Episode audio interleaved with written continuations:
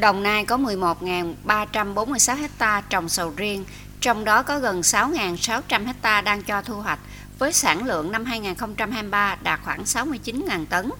Diện tích trồng chủ yếu tập trung ở các huyện Cẩm Mỹ, Xuân Lộc, Định Quán, thành phố Long Khánh. Hiện nay, sầu riêng Đồng Nai đã được cơ quan chức năng của Trung Quốc cấp 44 mã số vùng trồng với tổng diện tích 1.900 hectare Riêng trong năm 2023, nước bạn đã cấp cho Đồng Nai 23 mã số. Trong năm qua, Đồng Nai đã xuất khẩu được 47.550 tấn sầu riêng sang Trung Quốc, tăng gấp đôi so với kế hoạch.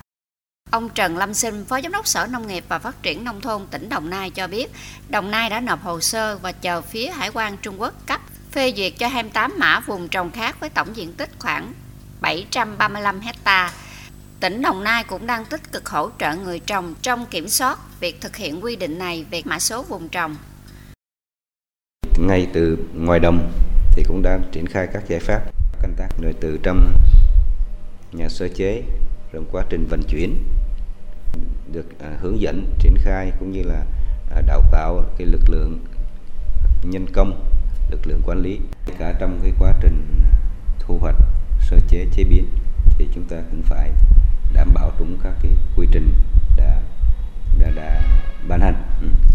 chẳng hạn như về mặt thời gian, thu hoạch